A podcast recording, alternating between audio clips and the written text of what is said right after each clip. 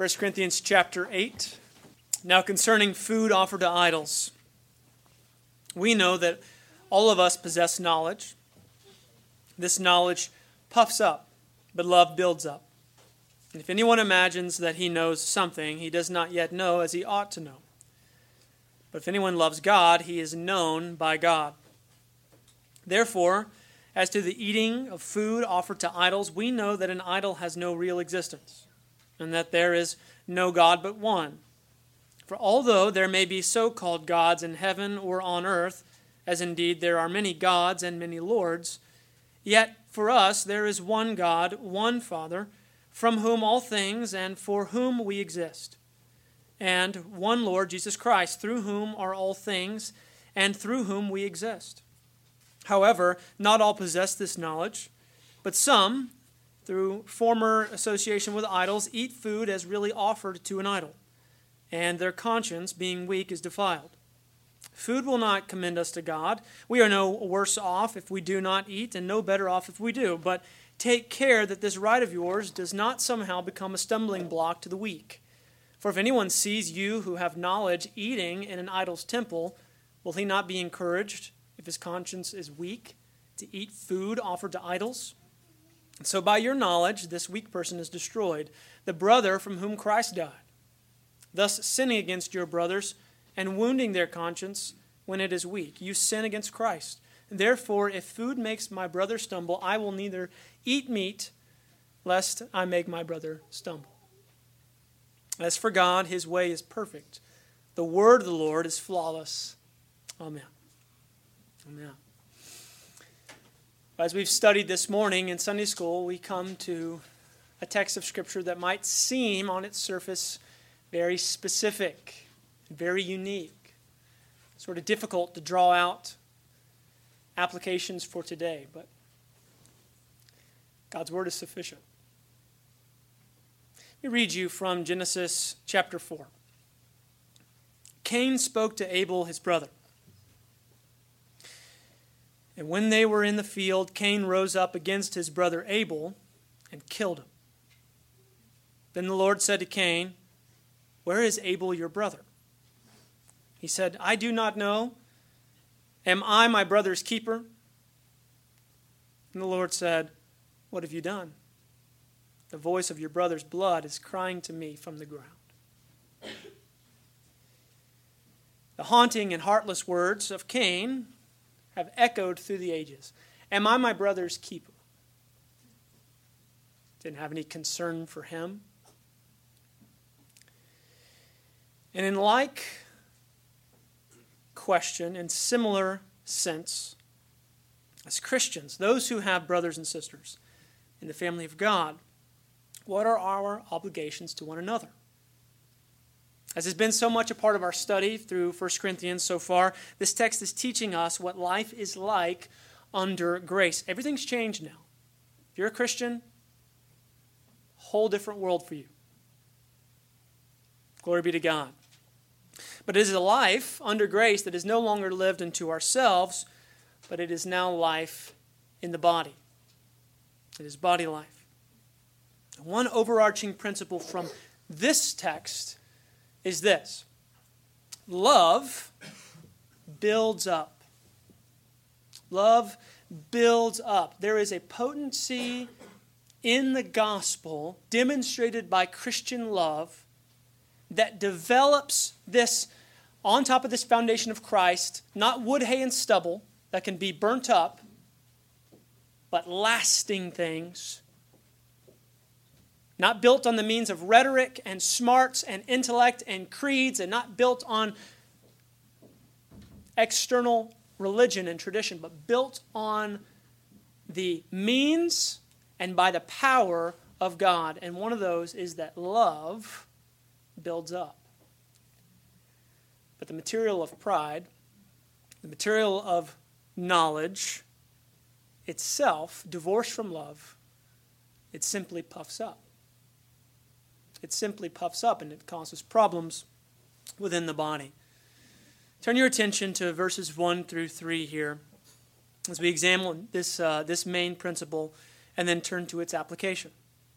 He says, Now concerning food offered to idols, we know that all of us possess knowledge, but this knowledge puffs up. But love builds up. If anyone imagines that he knows something, but does not yet know as he ought to know. But if anyone loves God, he is known by God. Notice a few things in your text. Look, look down at the text with me. Most of your translations probably have all of us possess knowledge in quotation marks. Okay? Remember this section of Scripture.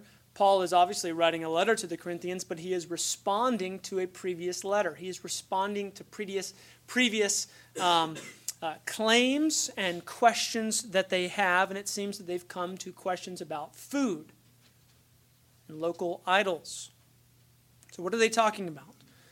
Well, some felt that they were just fine to take the meat, didn't violate their conscience and others felt really guilty about it. We're going to look about that in just detailed in, in just a minute. But there's a principle here that Paul begins with, and it's that knowledge puffs up while love builds up. And that is to say that knowledge by itself isn't sufficient. Listen to me here.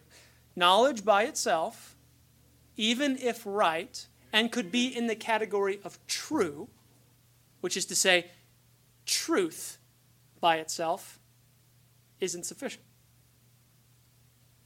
It must be applied in love. We cannot wield even the truth as a club. Knowledge and truth must be united with love. One example is two chemicals that are extremely dangerous on their own, but safe when combined together sodium and chlorine. Individually, sodium is a highly reactive metal. Right? Put it in water, it explodes. And chlorine is a toxic gas. But if you combine it together, it becomes table salt. Things isolated, but coming together, they serve. They benefit. Become safe for consumption. Love without truth is dangerous flattery. Listen to this. Love without truth. Love divorced from truth is dangerous, right? Explosive flattery. This is pervasive in our culture, right? In the name of love, and love is love, and love is love is love. You're defining the word by the word, which doesn't work at all. Um, but divorced from truth becomes extremely dangerous flattery. It has no anchor, there's no boundaries, there's no guardrails, and it in fact, it has no reality based in truth. It is just nebulous feeling, and it is destructive in its trajectory. If you look at our culture that claims anything of love divorced from a truth or hard truth and the scripture's truth, the truth of reality and of God's will, God's word, it is in a path, though, uh, though, though you can decorate the car with love is all you need, it is a path uh, heading off a cliff. And you can see that playing out in love divorced from truth. And in the inverse, truth without love is immature and, according to Scripture, imperfect. Wielding the Word of God, even as a club, we are not to be jerks for Jesus. That is not what we are called to be. And instead, Ephesians 4 reminds us that we are to teach the truth in love. Now, pause for a second. That truth is embodied for us in Christ. Perfectly, magnificently. This whole principle this morning that love love builds up, love serves. Love is not just an abstraction. It has potency. It is doing something. And when love came into the world, God Himself, who is, by definition, love, He came wielding truth, right? Jesus Christ bearing out the truth of God, and remarkably, uh, uh, totally unexpected, is bending down, washing feet, is, is the suffering servant. Love and truth is the inheritance of the Christian. It is the embodiment of Christ. So, applied here into body life and amongst our brothers, It's not just a, a principle this morning that we will get to and a, a nice thought or a Christian application. It's sort of uh, an inheritance of the whole thing. Is that once we are ambassadors in Christ's family, we become embodiments of Him coming in to serve the weaker brother, serve them with truth, but benefit them and build them up in love. Right? Not divorced, not shame, not just I'm right, not just cold, calculated truth, but truth in love. Interestingly, it says that if anyone imagines that he knows something he does not know as yet, he ought, but if anyone loves God, he is known by God. What is that? Sort of easy to pass over. What does it mean to be known by God? If anyone loves God, he is known by God. A phrase is repeated once more in another letter of Paul's in Galatians. Listen to this. It shows shines a little light. We're doing some sufficiency of scripture, some scripture interpreting scripture this morning chapter 4, verse 8. Paul says, Formerly, when you did not know God, you were enslaved to those that by nature are not God's. But now that you have come to know God, or rather, be known by God, how can you turn back again to the weak and worthless elementary principles of the world whose slaves you want to be, to be once more? Now that you have come to know God, or rather be known by God, what, is, what does that mean? That means that the movement from knowledge to love is key. It's not a it's not just something in his syntax, it's not just something in his linguistics. It's it's key. It's a key doctrinal point. It comes not to us by merely knowing more things about God, but be by know, being known by God. It's similar to this. Listen to 1 John. Beloved, let us love one another, for love is from God, and whoever loves has been born of God and knows God. We've been born of God. Again in 1 John, in this is love and God made manifest among us that God sent his only Son into the world so that we might live through him. And in this is this love. Not that we have loved God, but that he has loved us and sent his Son to be the propitiation for our sins. Knowledge which serves itself puffs up. But love, which knows Christ, serves through love. It's a difference between knowing theology and facts divorced from the Spirit. Does that make sense? The more we know, the more we're infiltrated with the Word of God, wonderful. But it is only as good as it is matched with the Spirit of God, developing those into fruits of love and joy and peace and patience and kindness and goodness and faithfulness. And to a church that puts so much emphasis on knowledge of the word, which is totally right. If you were in Sunday school this morning, that was the entire ambition to say we are Bible people. But we have to go a step further here. More than being Bible people, we are spirit people, and they have to work in conjunction. We can have the word divorced from the spirit. Paul says later on in this chapter, look, if I came to you as an apostle, had all the tongues and all the gifts and all the things, if I could speak in the, uh, the language of men and angels, right, but have not love, I'm nothing. I'm a clanging cymbal, a noisy gong. And the principle this morning for the Christian is Am I my brother's keeper?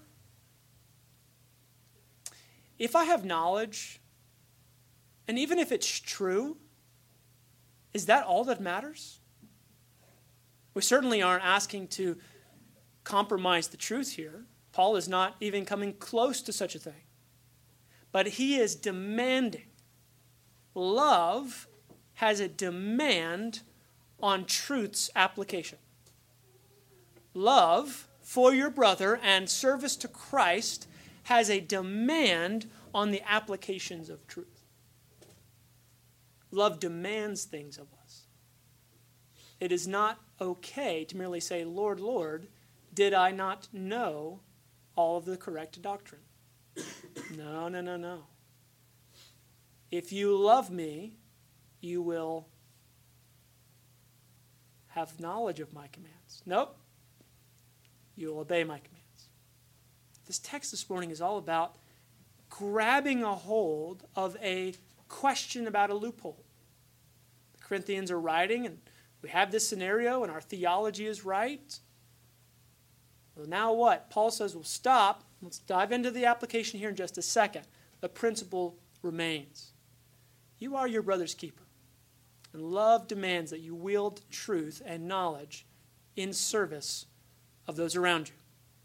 For me, for someone who's I like to get my doctrine right and I've got my family to deal with, it's very frustrating sometimes to have to look around to the needs of others. It just is fleshy, but it's such a common problem in my life. People are just in the way, right? If they can just kind of handle your own thing, that's fine. That's great. Do do that. I have expectations. It's hard for me to labor to serve what this text is calling a weaker brother. How is this applied? How is this applied? Um, or excuse me, let's let's back up just a minute. What is it that they claim to know? Let's uh, let's clarify this quickly. Verses four through six.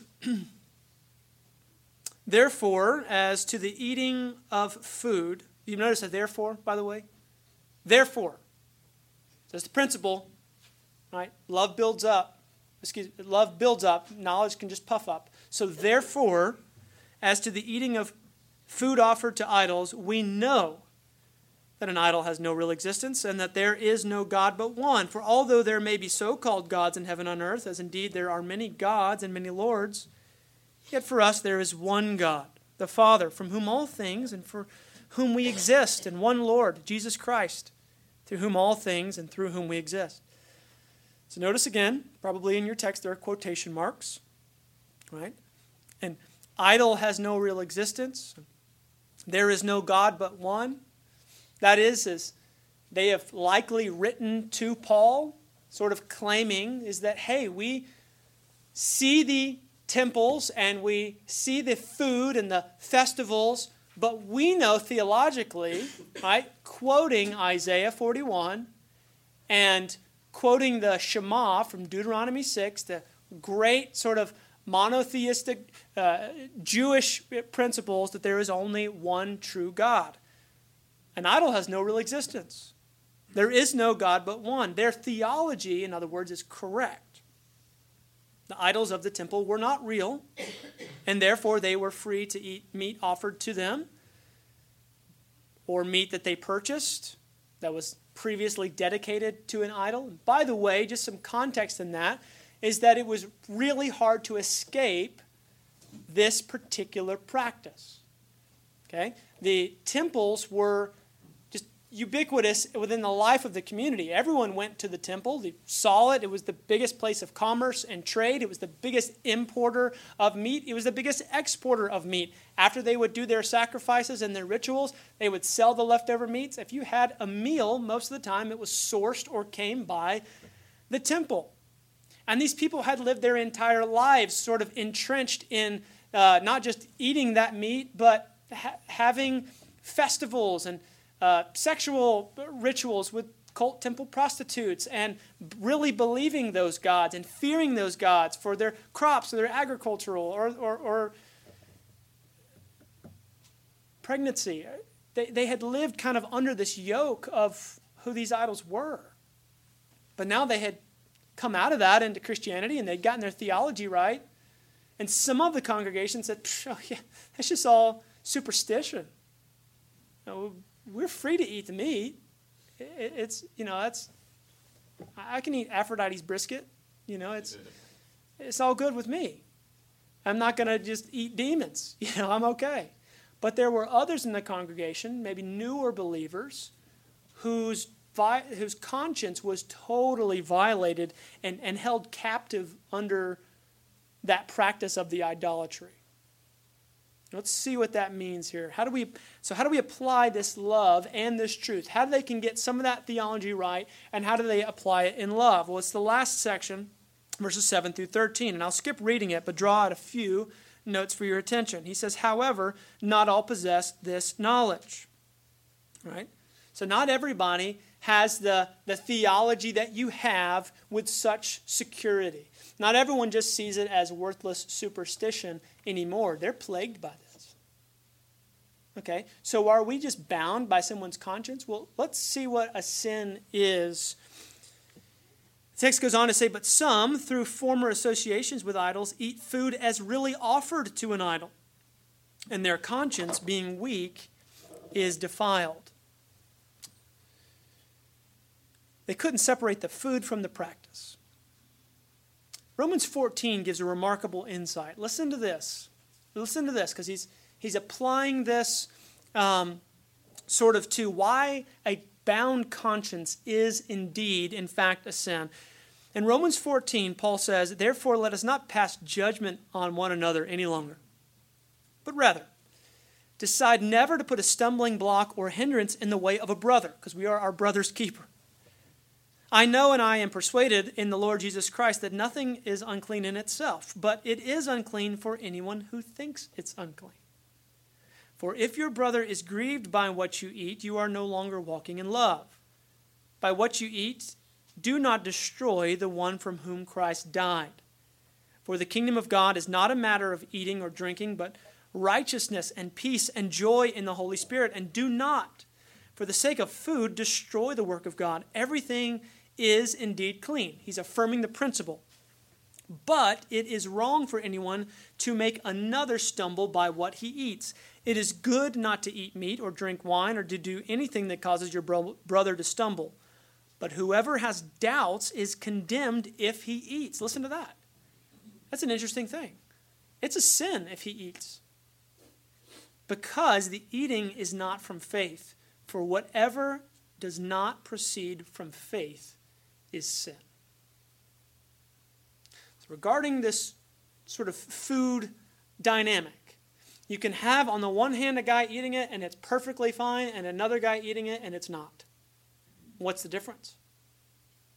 Faith. What is their faith in?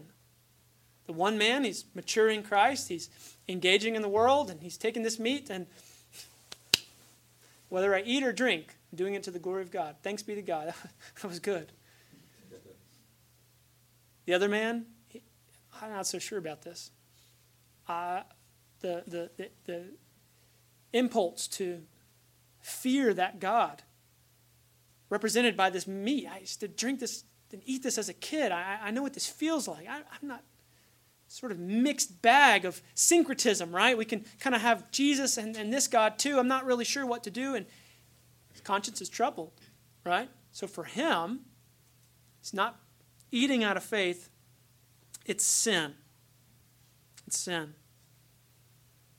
Paul goes on to say, but take care that this right of yours, listen, it's, this right of yours, you have it, does not somehow become a stumbling block to the weak. I was trying to think of illustrations of this all week. It's proven rather difficult because we don't sort of have the same set of um, variables that they had, um, in that there was just such a ubiquitous cult within the city, a lot of people in our congregation coming out of that particular cult, and then having daily body life interact with those cult practices, but now we call them okay. It's kind of a unique set of circumstances, but I think I can come up with a few. Largely centered around, for, for my sake, I mean, ways we engage in the culture, which could easily be identified as a cult, right? All sorts of things. I'll tell you one. I'll tell you one where this is a, an illustration where maybe a mature brother did something that, that caused me to sort of stumble. It's really odd example, but we were studying uh, the life of um, Augustine or Augustine, or if you go to seminary, Augustine, right? And we were studying how he's a man who had been involved in all this sexual sin. That was his big thing was lust and uh, enjoying the temple prostitutes and, and then coming out of that and being a man of God. And I'm a young seminary guy or college guy, and also very much battling the flesh, right? Trying to win that fight over the flesh. And I had a professor said, "You know what? Well, you need to go watch this documentary video about the life of Augustine." Great, I did. But whatever reason, the uh, production wanted to reenact the temple prostitutes uh, with full nudity. I was, a, I was shocked. I was shocked that as, a, like, as an assignment, I was sent to go watch this movie. And the girl he was struggling with was now the girl I was struggling with. and this mature believer had, had put this sort of stumbling block, and maybe it was totally fine for him? Maybe in his maturity, he, he's able to take in art and thought and, and could see some things that as a mature believer I couldn't. I, I was sort of very similar to this text. I remember being so confused by I wanted to be edified and encouraged and strengthened by men of God who, who, who, were, who telling me the story of victory over sexual immorality and illustrating it with Augustine and then illustrating it too well. Um, I also think I've done this myself uh, by, by mocking theological positions of being a rookie theologian. You know, I, I can remember a, a, time sitting around the dinner table with one of my relatives who's uh, from a Catholic background, and, and I remember just sort of uh, knowing a few things about uh, the Reformation, right? Just really giving this guy, you know, mockery of his stupid beliefs. But I had wielded the truth as an idiot. And I remember the, the sourness with which our conversation ended, um, and feeling that I had wielded theology that was technically correct, completely inappropriately. Uh, I was brash, I was arrogant. I certainly was maybe telling the truths of God, but not displaying the love of Christ. And don't get me wrong, there are ways to be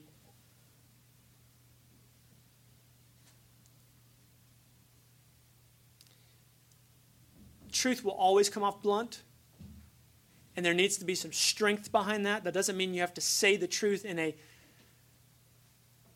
presentable way that's so soft it never offends, but it must be done bearing the, the marks of love. The marks of love have a concern and a sacrificial position and posture as it tells the truth. It's, it's a similar situation as a parent to children, this scenario. Um, when I read this text and read about the weaker brother, I typically just go, well, he needs to mature. I, mean, I mean, come on. Like, the theology is right. Just eat the meat. But apparently, that, that pressure, that impatience is wrong.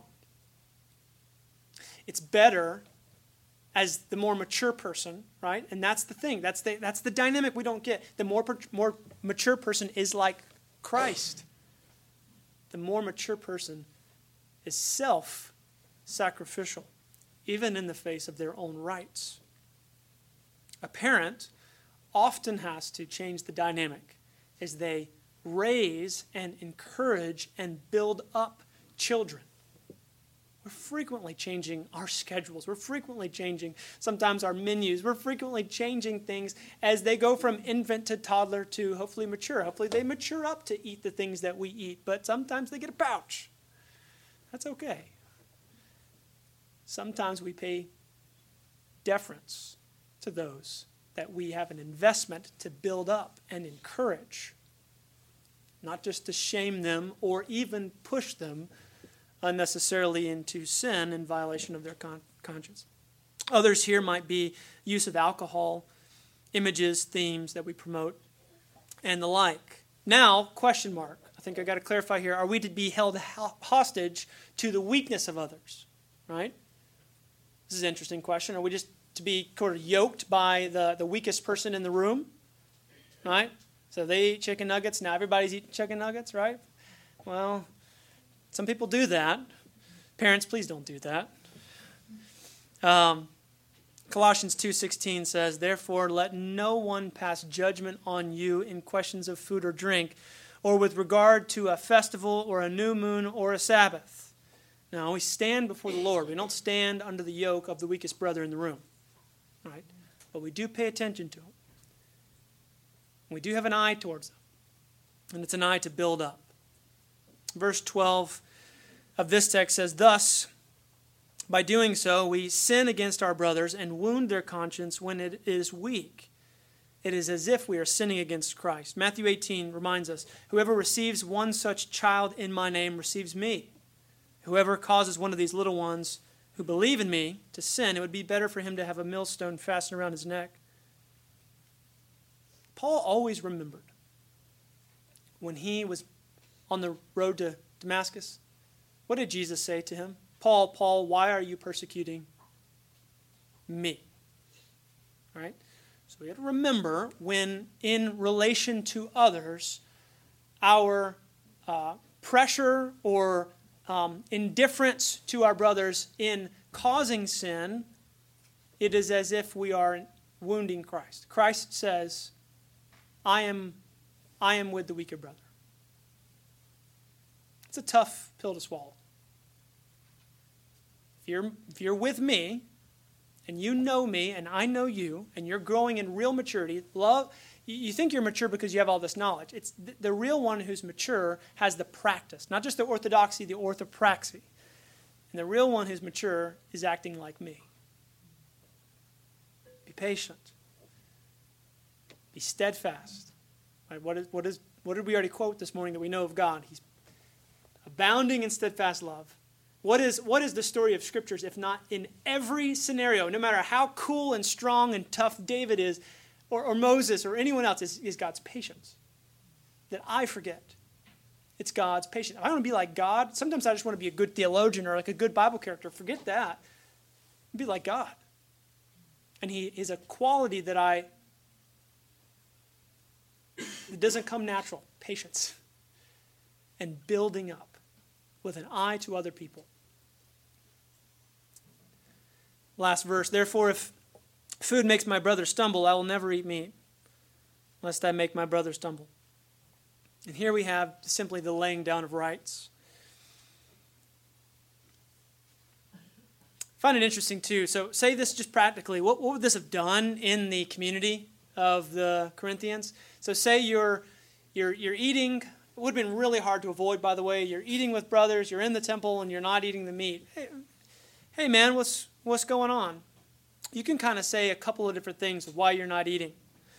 Um, the stronger brother's totally free to eat. He can do that, sort of take part and not violate his conscience at all. But what would their non eating communicate?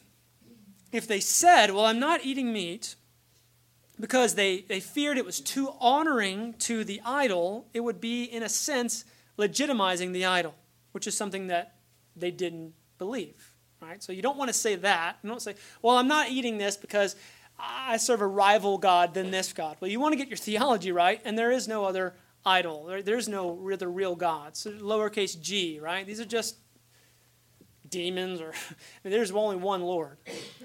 But if they got it right, and if not eating was in service to a weaker brother, listen to how that would have sounded amongst the community of non believers. Hey, why are you not eating? Well, there is only one true God. But my brother, seeing me do that, he believes that he's still trying to, to wrestle with this idol. And I want to encourage him that there is only one true God. You both get the theology right and demonstrate the practice right. Your testimony is both correct theology and a demonstration to your neighbor of what that theology has done in your life. Namely, look out for your brother, have concern for someone outside of yourself. The stronger brother can swim in the current, but by doing so, if he lures in brothers who can't swim in it, the stronger brother, therefore, has a responsibility to stay on the shore. Does that make sense? Even if he can swim in the current. A pleasure or an indulgence which may be the ruin of someone else, is not a pleasure, but a sin. The law of love is clear. Do not sacrifice your brother on the altar of your liberty. Do not sacrifice your brother on the altar of your liberty, which is our inheritance in Christ. We are to seek not our own interests, but the interests of others. So the question asked by Cain, Am I my brother's keeper? is answered by us, yes. We are. Christ is teaching us not simply about food laws, but about how to love. Christ identifies with the weaker brother, laying down his rights to the throne in sacrificial service to us. That's what Philippians 2 means by he did not count equality with God a thing to be grasped, but humbled himself to the point of obedience, even death on a cross. We need this kind of service towards others. So as we enter into 2024,